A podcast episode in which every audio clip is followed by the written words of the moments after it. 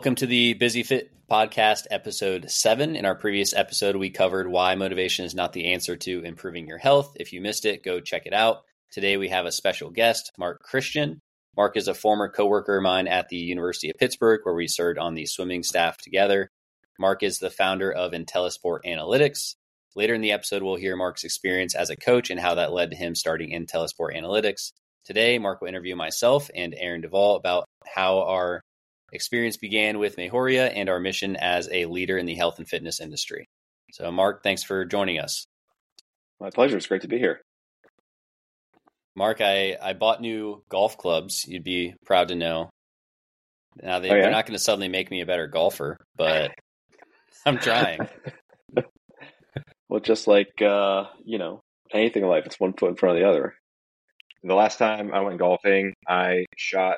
I first of all, I, I don't golf. Um, it's going to be obvious when I go to my next sentence. I think I shot like a 136 and I broke my driver. So that was about two and a half years ago, and I haven't been back golfing since. But I'm happy for you, Justin. Thanks, thanks. Marc has actually seen me break a driver, so mm-hmm. he's he's experienced those lovely moments. Yeah, I uh, don't have a good uh, track record of being around people with breaking clubs. When I was in college, um, someone broke a drive, or excuse me, a wedge right behind me, and uh, the wedge went flying over my head. And ever since then, I don't stand in front of people or to the side of people uh, swinging a golf club. So I make sure I'm good, good and far behind someone before they swing. That's not even a good idea, anyways, because if you're in front of someone, like the odds of them hitting you with the actual with the golf ball it's fairly yeah. high. Pretty high. I wasn't that close. I mean, I was, you know, 50, 75 yards in front. So I felt pretty comfortable, but yeah, wasn't was still too close. I think you and I have almost killed each other a couple times on the golf course. So hopefully that doesn't happen anymore to us or anyone we play with. I can't add too much to that. I'm the world's worst golfer. Taking up any new sports recently? He's playing pickleball now.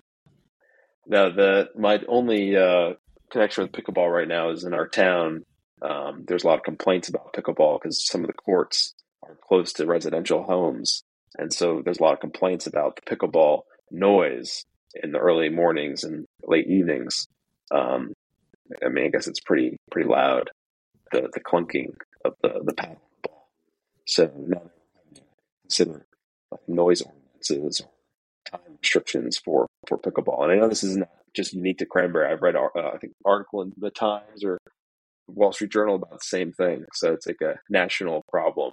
All I know is Drew Brees is like one of the world's biggest pickleball enthusiasts, and he's my favorite athlete of all time. So if if Drew Brees likes it, I'm, I'm, I'm good for it. It's crazy how much it's like taking everything over. My wife loves to play tennis, and we went to the tennis courts one day to play tennis. And we couldn't play because everyone was using the tennis courts for pickleball. Right. Oh, that's annoying. Good for them for doing something, you know. But also active. let us play tennis. Yeah. Way to do it. Find something that will, will get you there, but yeah, let people play tennis too. I mean, correct me if I'm wrong, but pickleball, pickleball, the court is smaller. You're using a a like a wiffle ball and a pallet that's or pallet paddle paddle that's not as hard. So you're not moving as much. Like it's not fair nearly as much activity, right? I think the appeal to pickleball is that it is accessible to all ages. So mobility is not as much of a limiting factor as like tennis. You have to be running. Where pickleball, you can be pivoting and shuffling um, but I think that the rigor of it depends on your players and partners. So um, I think it can be adjusted easily based off who you're playing with, which I think is the appeal. So it's more short, fast moves type right. thing. I think I don't know if this is a great comparison, but when I first started coaching at the University of Delaware, um, I really into badminton, and every day over lunch, four to five courts were set up for competitive like the badminton you would see style in the Olympics. and there was a pretty strong graduate student and faculty crew that would come in and play. And that's a pretty uh, aerobic game, but it's also quite technical into how you're placing the, the shuttlecock. And so I think to me, it's probably similar to pickleball where you're trying to figure out where you're placing the ball. Um, pretty, not that tennis isn't that way, but there's a pretty interesting technical component to it, which I think is probably interesting. And just like I never understood that about badminton, I thought you're just hitting it back and forth, but the touches are pretty important in um, how you're hitting it, where you're hitting it. So it's pretty interesting. I'm gonna go play pickleball and badminton now. Actually, badminton was one of the best workouts I ever did. Quite hard, and you're running a lot. I believe it. And Justin, it's a real privilege to be able to interview and learn more. Um, what I'm really curious to know about is, you know, what was the driving motivation behind starting Mejoria training? Yeah, there's a there's a fairly long story behind it, and I'll tell kind of up to when Aaron and I started talking about it. So I actually owned like an online health company back when I was in college. Uh, started it, I think, my junior year and did pretty well. You know, it took off fairly quickly. Uh, then I started coaching college athletics and very quickly found out I could not keep running that type of business, at least the way I was running it. Um, but the main reason behind it starting up again was just my wife and I kind of talking, you know, day to day about just it's great being able to be in the competitive side of health and fitness. And if you want to call it health and fitness, like to me, those are two completely separate things because not everything you're doing in a competitive setting is necessarily healthy long term. Um, but there's so much misinformation out there kind of around that side of things and we're seeing it even more publicized today you know online health and fitness coaching is a booming industry that's growing daily uh, and there's all kinds of different things out there you know there's pharmaceuticals there's supplements uh, and just all kinds of different things that you see put out that aren't necessarily productive or the best way to go about things and we just had that conversation daily and so uh, you know we knew really the last year i was at pitt you know, really thinking like we wanted to do something in that side of things. And that led up to Aaron and I talking, and I'll let Aaron kind of tell that side of the conversation. Yeah, I think it's kind of two worlds that blended together with the same general goal, like Justin alluded to, uh, up until the point where we really kind of formalized the conversation about it. Um, I you know, I didn't have the experience of doing anything online like Justin had prior to, but a lot of things I was noticing, and especially in the world of strength conditioning, you see it. There's, you know, so much just crap out there regarding health and fitness and anything that pertains to either area. But there's also so much good information out there as well.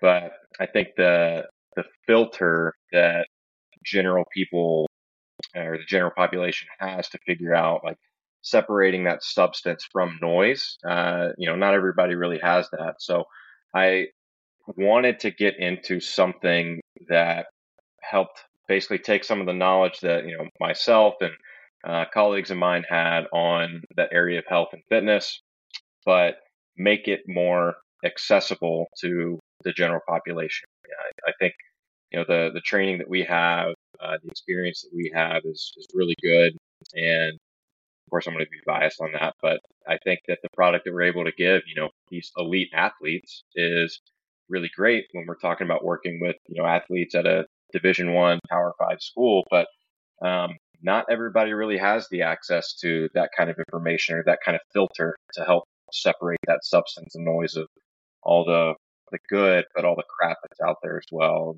I think Justin talk, Justin and I were talking on the pool deck one day, and I kind of mentioned uh, something about like you know, I kind of thinking about like very informally, like you know, doing something like some sort of like online coaching or uh, you know, some sort of avenue where I can you know train people that may not have access to people or you know trainers that have uh, the certifications or the experience uh, that you know people at the, the collegiate strength conditioning level have, uh, but also help put out, you know, some good information and things along those lines. And that's when Justin had mentioned that he had kind of did something like that, uh, similar to before. And he was like, you know, I kind of want to get back into that as well. And I just remember like we both kind of looked at each other and we're like, wait, do do do, do we want to do that to, together?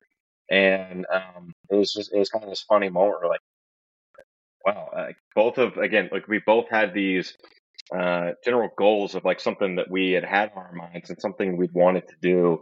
Um, it just kind of came to fruition again, rather informally at that point of just kind of a conversation on the pool deck where we're like, no, this is something like I think through the the experience or expertise that both of us have, which in some ways is similar, but in other ways is very different. Like kind of putting our two minds together and creating something uh, that ended up being Mejoria, uh, something that we really wanted to do. And um, yeah, it's crazy to think that just kind of a small conversation we had on the pool deck has led up until the point that we're at now, which is great.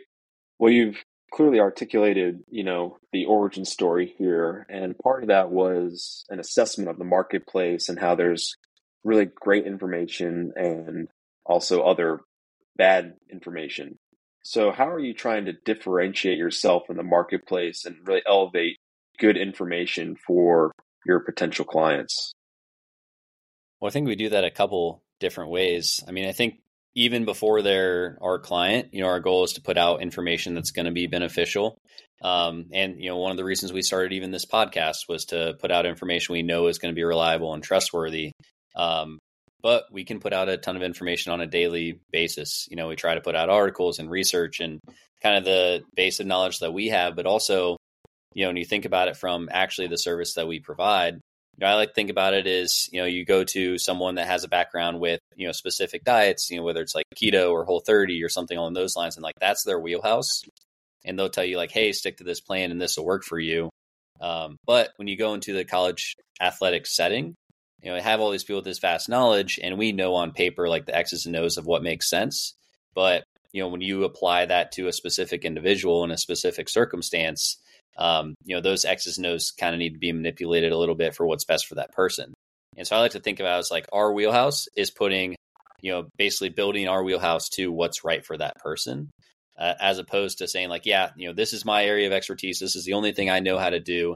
And if you follow this one specific program or or process exactly, you're going to get X result.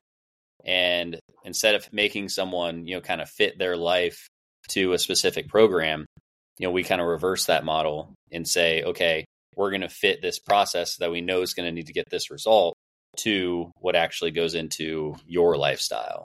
So, kind of just trying to flip the script on what that process looks like.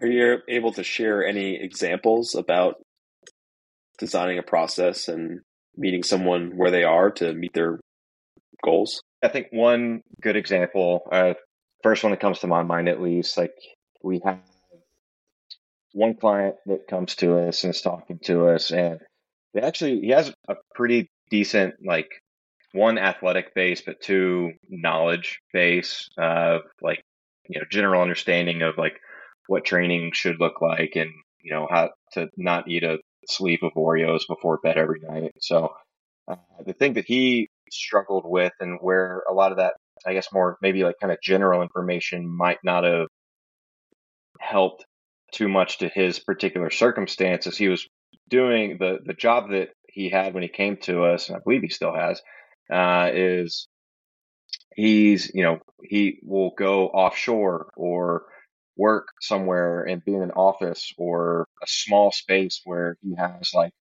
like a 10 by 10 foot area with a jump rope and a resistance band and that's all he has access to for like a week. But then he goes back home and he has access to whatever gym, whatever equipment he may need. And so manipulating what he has uh, available to him and not only like applicable to him or what his goals are, but being able to take, you know, kind of our the strategies that we may get uh, the level of problem solving that we see at the the collegiate setting where having to apply that again to someone like in a general population setting that is a little bit more abnormal. Like it's, I don't know if there's too much information out there on like, you know, how to build a workout plan when you alternate weeks having equipment and then not having equipment and no space and you can't run or do anything. So being able to kind of put our minds together, problem solve for that, and create a solution for someone like that, I, I think is one good example. But um, you know, going back to one of the operative words of I think your first question there is like, what? How do we differentiate ourselves with that? Uh, you know, working with these clients and our you know with the information that we're putting out and stuff, and not uh, trying to toot our own horns, but I, I think one of the it's not necessarily how we separate that good and bad information. It's because of the because we're lucky to have the the experience, the the knowledge, the coworkers, the camaraderie with not just Justin and I, but our whole staff as well. That um, you know we've worked with Olympians, world medalists, professional athletes, but also youth athletes, uh, geriatric athletes, and you know kind of that whole spectrum that we we have that general knowledge, but we also have specific enough knowledge along that entire spectrum to be able to filtrate what is good information for those different different populations. And when they come to us, again, maybe in a circumstance where they have a problem that we need to help them problem solve with, and creating a workout plan that may be a little bit more adaptable, customizable to them and their circumstance, that we have the team and the expertise that I think we're able to do that uh, better than most for sure. Another person that, and I guess there's a lot of people in this similar, I guess, facet that we work with. Uh, but people that, you know, for example, are in a medical setting and they're working, you know, three 12 hour shifts or they're, you know, working long days and then they're on call for the weekend and they get called in for the weekend and how, you know, they may not be able to fit in a meal for 12 hours. And, you know, if you know anything about the nutrition side, that makes things really difficult to get in what you need in a day and helping problem solve them and help them understand that process to still be able to reach their goals and still be able to improve from a nutritional standpoint and exercise standpoint. Uh, Aaron made a great reference on one of our previous podcasts about uh, microdosing, you know, and thinking about how we're going to fit in. Okay, we're just going to do smaller bouts of activity throughout the week to kind of balance out, you know, those longer days and kind of doing some of the same things nutritionally, but you know helping people look at their entire life and like those difficulties where someone in that same situation can say yeah like exercise and being healthy and having a quality you know nutrition mm. plan isn't really for me and helping them like realize that and breaking that mindset that it actually is possible it's just putting together the best possible plan for you given your specific circumstances i think having the the team and I don't like accountability is one of the first words that comes to mind. I think it's a little bit more than just that, but I think when you're investing in yourself as a client and saying like I want someone to help me get to where I want to be and you have that team of people working with you and checking in, giving you these plans, talking you through these plans, explaining the what and the why like I think 99% of clients, like they're going to be a lot more prone to stick to something like that when they know they have this team around them that is holding them accountable and working with them versus like, okay, I'm just going to Google 12 week couch to 5K run program and go from there. And then it's like they're their only self checkpoint. Uh, it doesn't encompass everything. It doesn't encompass like their lifestyle, their schedule, the nutrition, the recovery, uh, the emergencies that happen, and then oh, uh, now I have to travel this week or do this or that, and uh, you know, it doesn't take into account a lot of the things that I think that we have uh, and want to be able to take into account for for our clients. So you've mapped out how you've worked with clients. Can you tell us a little bit more about what you do with your clients. You know, what are some of the services that Mejoria provides, um, and maybe provide a couple different pathways for clients who maybe have different needs or or goals. So when we first start, you know, potentially working with someone, you know, the first thing we have to identify is what do they actually need help, you know, with something to improve their health. Uh, you know, the nice thing is with us having that extensive background, you know, a potential client isn't someone where you know they've been really fit. They've done a good job. They just need like, hey, give me these three day program or four day program. I'm going to do it. I don't need any support. I don't need any accountability. You know, I know what to eat. um, you know, no real specific goal. You know, things that we you know recognize when we're looking to work with a potential client is uh, if they have a hormonal imbalance, if they have metabolism issues, if they have previous injuries that they don't know how to recover from or get back to the, you know kind of a full uh, ability level, uh, if they you know don't necessarily know how to fuel themselves properly, you know they struggle with sleep, they struggle with stress, they you know they're too busy, or they have you know some problem there that they've been trying to solve and they haven't really been able to work through that. That's when we know we can help. So when we know they have, you know, that specific problem, you know, that gives us a goal and we know a realistic time frame it takes to work through that problem. Uh, you know, we really like thinking about putting everything together. So, you know, the exercise side of things, lifestyle habits, uh, you know, any mindset shifts that have to take place. How do we balance things out nutritionally and get you on the right plan for you? And then once we actually solve whatever problem they actually need help with, we want to make sure we build time and consistency into that plan to where they can truly kind of graduate from working with us and be set up for the rest of their life. Um, you know, and so that can look very different per person. You know, I tell people like if I say, you know, one thing to you, you know, it may inhibit a certain response from you. But if I say that exact same thing to someone else, it can inhibit a completely different response. And the same thing's going to happen with, you know, how we're coaching that individual. So it has to be tailored and kind of built for that person. And also, you know there's a big part of that process that's breaking down you know common uh, common misbeliefs uh, you know limiting beliefs and and things that can kind of hold them back.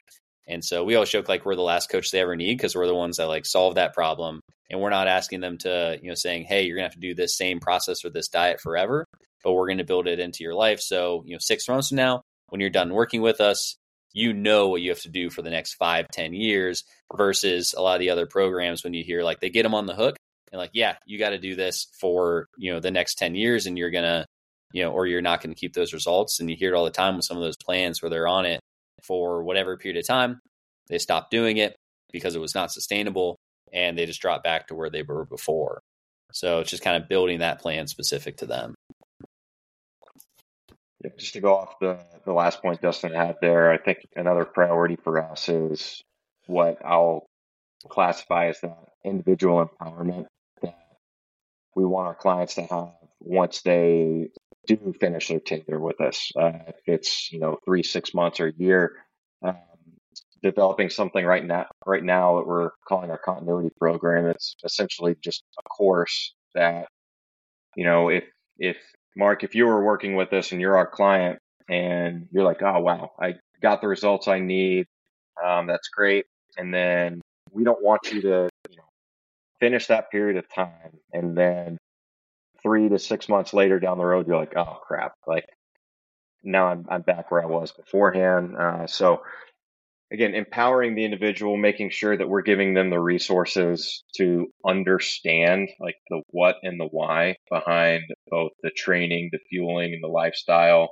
uh, sides of things so that again once they are done uh, with us that they can look and see and have these resources of like hey here's why uh, you like or here's what like you know certain strength training would look like. Here's how you undulate the days throughout the week for how you make certain days high or certain days more recovery. Here's how you can build out you know a running program uh, from you know whatever general fitness level you may have and uh, you know tidbits of you know key points to make sure you're always keeping from uh, or keeping in your, your fueling habits as well. So, and just going back to that empowerment of making sure that they have the tools mm-hmm. necessary mm-hmm. to kind of keep that train going uh, once they are done with us as well too. It's important for us.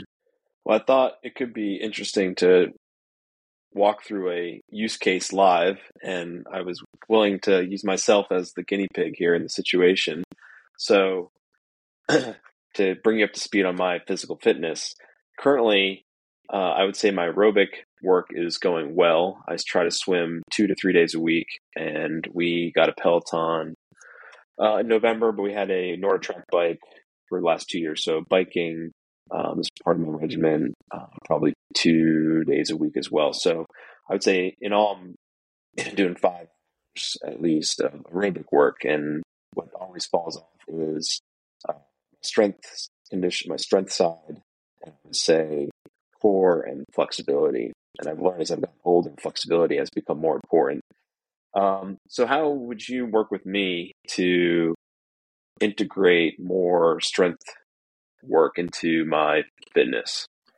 It's a great question. Um, kind of going off what you already said. Uh, first thing I would want to do is make sure, like, if you have a certain training structure and you have these how many hours or whatever types of sessions and in whatever frequency throughout the week you have devoted to that aerobic work. Um, if that's a couple swims, a couple bikes a week, and you're like, no, I like that. Like this is what I do. I want to keep that train rolling. Like my goal, it sounds like you're saying is like I want to make sure that I'm not that I can still do that, but not lose strength, not lose flexibility, and whatever else. So first step is just to get a really good understanding of kind of the stuff that you already rolled through of like, okay, well, what is your plan right now? Um, get a good mm-hmm. understanding mm-hmm. of that. How, like, what days look like what to try to build out like what a a consistent microcycle may look like for you. Um, and I think going from there, it's it's kind of like building a puzzle. Like, okay, well, we have based off of what you just said, like we've got all the corner pieces, the edge pieces in line, and we know what the picture is going to be of the puzzle. Um, that being again, like getting a little bit stronger, at least maintaining strength, adding that flexibility, um, without having a little bit, I guess, more specific uh, details of like what the swims or what days and everything looks like. I mean, this is a little oversimplified, but it's just sprinkling in like where appropriate, like strength sessions would fit in, where mobility sessions would fit in with the plan that you already have.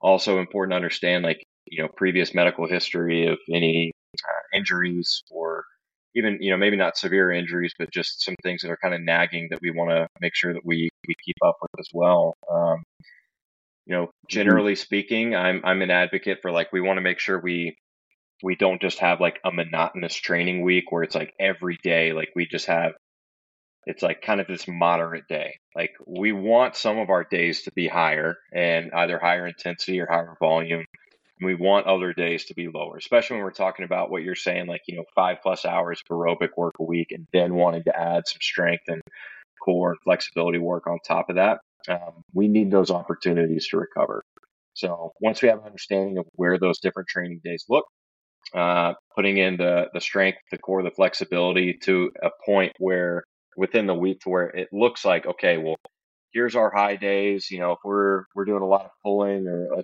you know, yeah, a lot of pulling in the pool, uh, big upper body day. Why don't we go ahead and try to match either that day or uh, we can do one of two things. Sorry, I'm bouncing all over the place if you have a high pull day in the pool, we can do one of two things. We can either keep that day high from an upper body perspective, and maybe that's where we put some, you know, upper body strength work as well.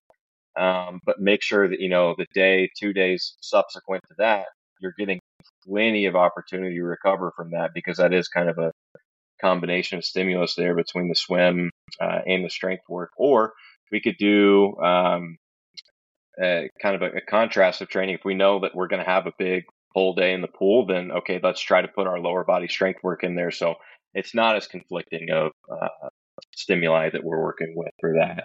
Um, again, and not to kind of have a cop around answer, like I think the biggest thing or the most important thing is just to understand, like again, what you're used to, what that week looks like, what your work schedule looks like too. Um, if you're like, if I say, hey, okay, we're going to do this workout on Wednesday, and you're like, well, I can't. I gotta do this with my wife, or I'm working on a project until late on those nights. I can't do that. Then okay, that throws that part of the plan out of the window. So getting that good general understanding, finishing that puzzle by just you know, again using the expertise and the experience we have of knowing what's right and what makes the most sense from a training perspective to, to put the rest of that puzzle together.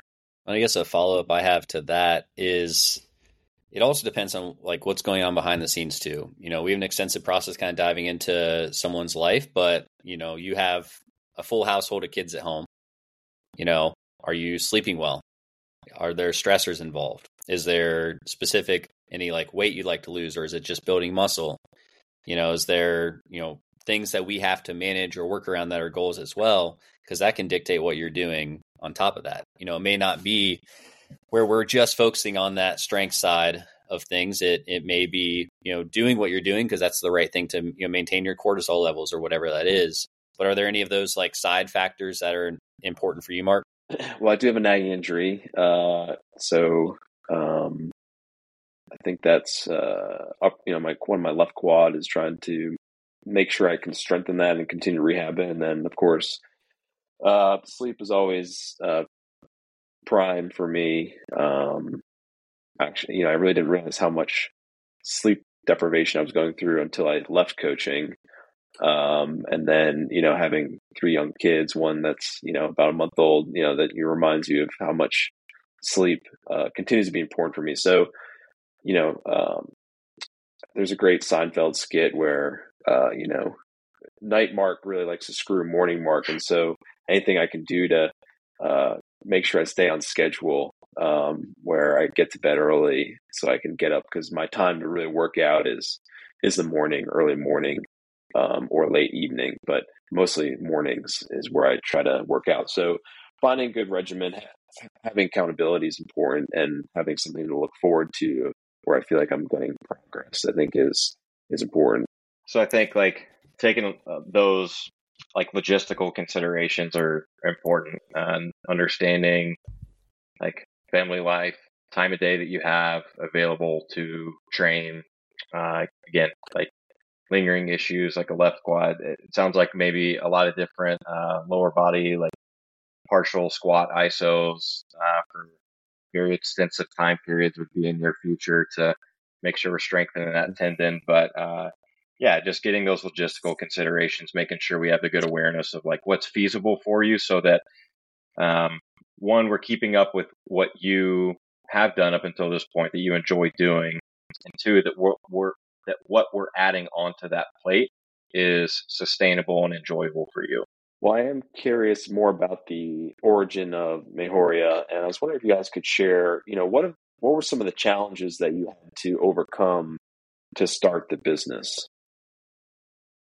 And I asked that specifically because when I was thinking about questions to ask you uh, and starting my own business, right, I had to lean heavily on some of the skills I learned as an athlete and and the the the methods I espouse as a coach. So I'm curious to know what you all have pulled on to to get through uh, building Mejoria to where it is now. It's uh it's been a journey. I think Aaron and I had a very different initial vision of what Mejoria was going to be. Uh, you know, we originally started off thinking, okay, we're going to put out like the best training programs you know people are going to jump to buy them because they're the best um you know we were the kind of that like just subscription model you know just trying to get people to sign up and more people are going to sign up. And i think in both of our minds and a little bit in the back of the mind was like we still know with this specific model it can be the best training in the world. And if there's not things to be coupled with that that's specific to the individual and and getting them to be accountable for those things and coaching them through their actual struggles then we're going to have a ton of people that are going to be in, in, subscribed in our programs but they're not necessarily going to be actually doing those programs or benefiting from them or getting the progress that they want and that's very like the planet fitness model you know they want a ton of people signed up they want a ton of people to bring in revenue but they don't actually necessarily want people in the gym actively using the space. And you're seeing that a lot right now. It's January, so you see, you know, gym memberships surge 30 to 50%. And we could very easily do that, but that's just not going to be the best thing for the individuals that we work with. And we pivoted away from that about a year ago now um, into doing like the full, you know, coaching, like I said, lifestyle, nutrition, accountability, exercise, diving into their life specifically and finding ways to help them. And that's a very different process and a lot more involved than what we were doing previously. And we had our meeting, our staff meeting last week, and it was my wife, Erin, and I, and we were sitting there like, this is so different than what we expected it to be. And thank goodness it is, because uh, we'd probably be in the exact same boat we were on day one of starting the business. You know, um, but it's challenged us a lot because you know when you're doing that process, you know we didn't know anything about sales. We didn't really know how to market properly for this business. Um, you know, we all have our kind of personal brands and followings, um, but as far as you know, letting people know like, hey, you can trust your health with us was a was a difficult challenge. It's something I think we're still learning, um, but has been a really fun part of the process. I think the part that's made it enjoyable for all of us, knowing that like from day one it wasn't going to be perfect and it wasn't going to be smooth, was like our team. There's no one better for us to be doing that with. Um, anytime we've like run into a challenge, or run into a, a problem, and there's been a lot, it's never been about like who's right or who's wrong. It's just been like, okay, what's the best thing to continue to help people and, you know, help us grow the business and kind of do things the right way. Yeah, I'd, I'd add to that. It's it's definitely been a, a humbling experience.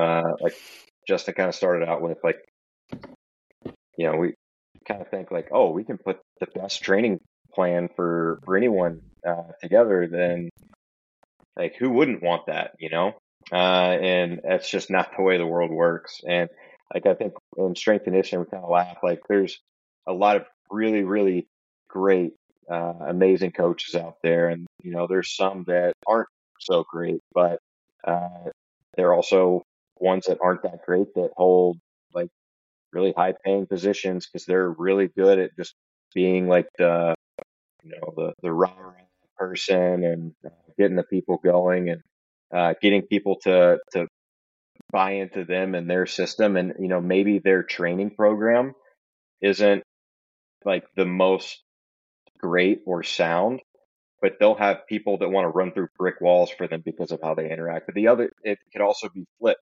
I could have the world's best training program, but if we don't understand the the market or the business of talking to people and getting them to be bought into what that program is and for them to want to do it, then we're completely missing the boat.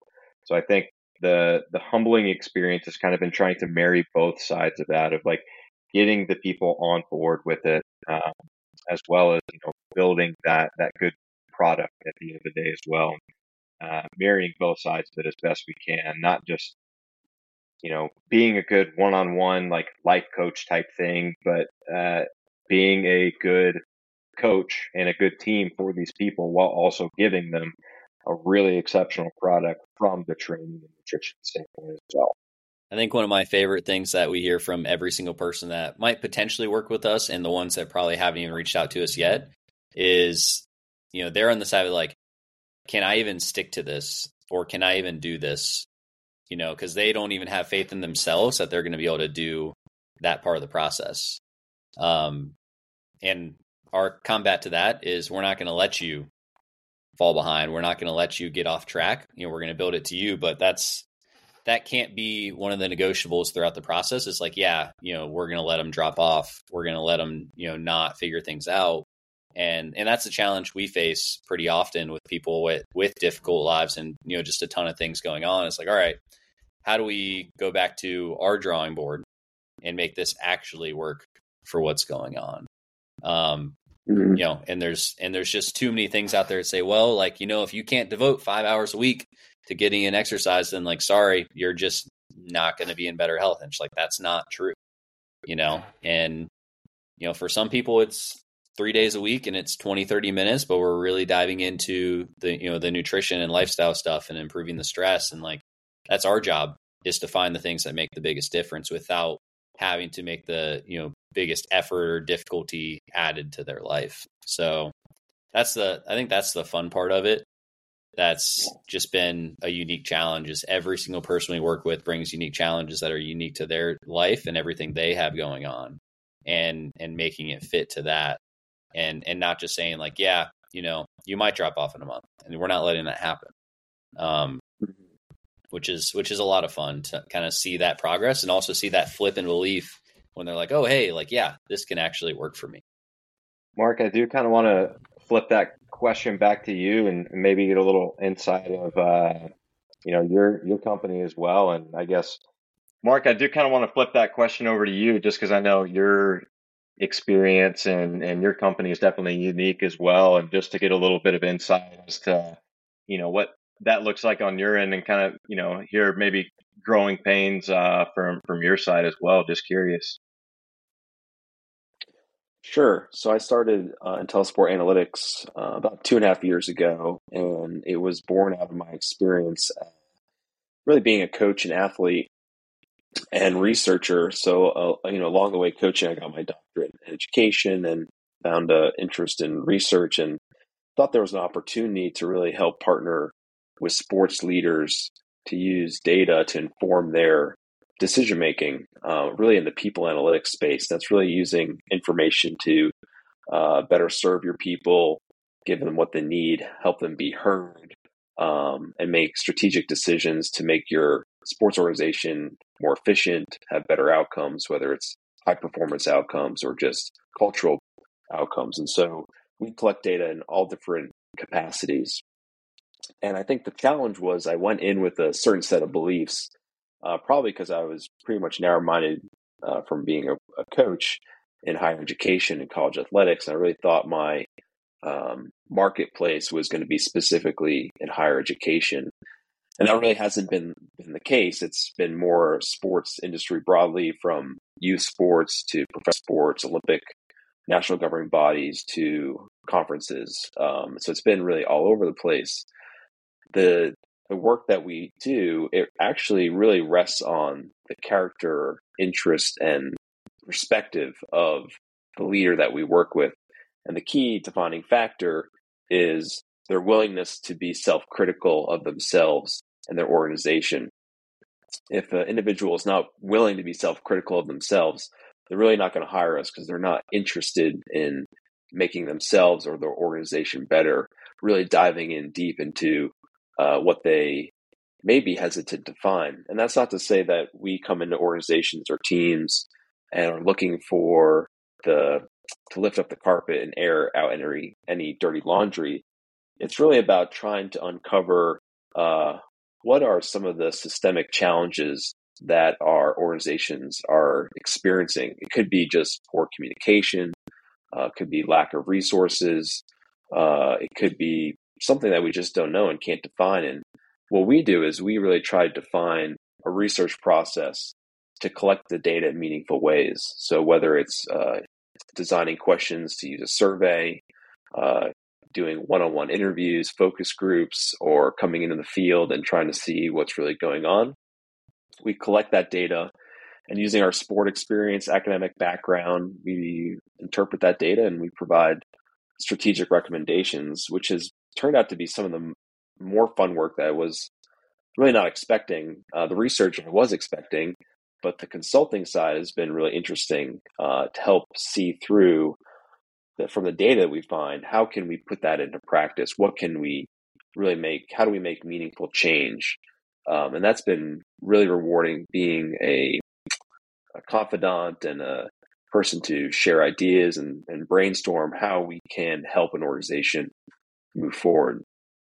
You know, a good example was we did a high performance assessment with an Olympic team, and uh, what we found was that there were, you know, uh, structural problems. There were some uh, organization communication challenges. So we really had to come up with a comprehensive plan for them to address each uh, issue um, and and think through how they can make change. And uh, the timeline was going to be, you know, wasn't wasn't going to be able to fix everything in a week, but so thinking through how can we make a plan moving forward and, and make real meaningful change. So to go back to your original question here, you know, the challenge was I thought I was selling one thing. It turned out I was selling something else. Um, and, and really it was less about, you know, we're not really a product company. We're a services and idea company in terms of how can we partner with our clients and try to help them understand what their challenges are, what's keeping them up at night, and can we think about a way to to address those? No, that's awesome, man. I I, I love the idea of you know having that kind of uh, not necessarily self audit, but maybe kind of third party audit uh, system of having someone come in and uh, with knowledge and expertise that you have, and being able to kind of help that you know help problem solve for you know, whether it be the maybe the more hierarchical or just you know more kind of scaffolding structural stuff uh, based with an organization. So um, that's that's really good. When you say uh, you you you kind of started off with one thing and maybe evolved into something else, and I know you said like you you really enjoyed the the consulting side. What do you think has been, I guess the maybe the biggest thing or area or aspect of the company that's kind of evolved uh, since you started it, based off of like what your original plan might have been? I would say the evolution was rather than having a a la carte, I'll say services that I would present to prospective clients. It was it's really turned into more important to ask meaningful, thoughtful questions, understand where they are in their leadership and where their organization is currently. And is there a meaningful way for us to partner together to help them be more effective? Um, you know, because I I work under the assumption that if you're in a sports leadership position, you're at the ed- higher education level. It's about having meaningful, positive experiences where you can compete at a high level, and also you know pair that with a productive, meaningful education outcome. Um, at you know the professional level, it's how can you uh, create a really high level organization, high performance organization that's going to produce you know uh, outcomes that are uh, consistent with the best people within your discipline. And so it's really trying to understand what what are the areas that can be improved and can we access that? Can we? Because I also work under the assumption that organizations are primarily made up of really good people, really smart people, but often they're not leveraged in a way that their best ideas are are bubbling to to the surface, or they really don't have an avenue to uh, share productive ideas, or or or there's not opportunity to work collaboratively, especially in a hierarchical structure where it's top to bottom structure instead of being a more of a flat organization where everyone can collaborate together. And so we really serve to hopefully connect some of those dots, break some of those barriers where the best ideas we can bring to the surface for our clients to help them understand oh, we do have really good ideas, but we need to uncover those and we can leverage those and we'll, we'll become better. That's great, man. Sounds like something we, you know, Justin and I may have to, to have you come consult with us and figure out what, what we can improve on and how to make our systems uh, even more fluid and even more helpful. So uh, that's that's awesome, man. Yeah, yeah, we, we really appreciate you hopping on here and, and chatting with us and of course asking us a few questions. I'll let us fire a couple back. Yeah, I appreciate. I did have uh, a quick quick fire question for you guys. Ooh, okay, so try to answer these uh, one or two sentences. So first question is uh, what are your three non negotiable behaviors for living a healthy performance life? Some level of discipline. Uh, it doesn't mean that you need to be like the David Goggins, like I'm going to run 50 miles a day type discipline, but uh, you need to have enough self discipline where you're not completely relying on external motivation and you can, you know, keep whatever plan that you have uh, put in front of you going on your own to some extent. I think it's definitely one for me. I think the most important thing would be to live with intentionality when it comes to your health. You know, as far as whatever you know you need to do, actually just following through on that is probably the most important thing. What advice would you give someone trying to make changes in 2024? I think the advice I'd give them is to, sounds stupid, but just do it. If you have an inkling that you should or want to make a change, just do it. And that all starts by finding the first step of how to do that, whether that's finding a person, uh, looking into it, doing your own research. But take the first step, regardless if it's a marathon at the end of the day, take that first step. Uh, I think the most important advice would be to not try to change everything that you do all in one go uh, you know, take off a little bit at a time and build consistency with that. So pick one or two habits, focus on those, build consistency over time, and then progressively add habits as you feel like you are able to actually maintain the habits that you started with. Uh, you know, consistency beats motivation every single day of the week. All right, last question. What's your golden rule for achieving a healthy lifestyle? Golden rule for achieving a healthy lifestyle. It's hard to summarize it into like one rule. And I don't want to sound cliche or redundant here, but I think it's to uphold a certain level of self discipline and to find that self discipline.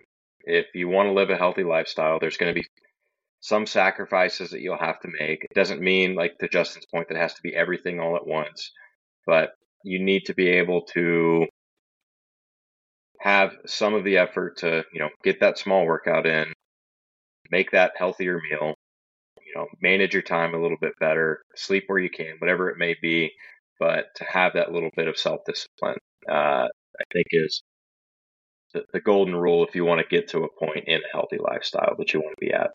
Focus on primarily whole foods as much as possible and move every day. I liked it, but that was two. then whole foods as much as possible. That's it. That's all I got for you. Yeah, Marc, thank you so much for hopping on with us, man. Uh, it's we appreciate not only your time, but uh, you know having you, you know, ask us a few questions and give us an opportunity to chat a little bit about the, the genesis of Mejoria, so to speak, but also chit chat a little bit with you and kind of learn a little bit about your side as well. And um, yeah, it's a it's a privilege to be able to talk with you, man. And uh, thank you so much for for joining us. And thank you by or everybody else for for tuning in. And we will see you on the next episode.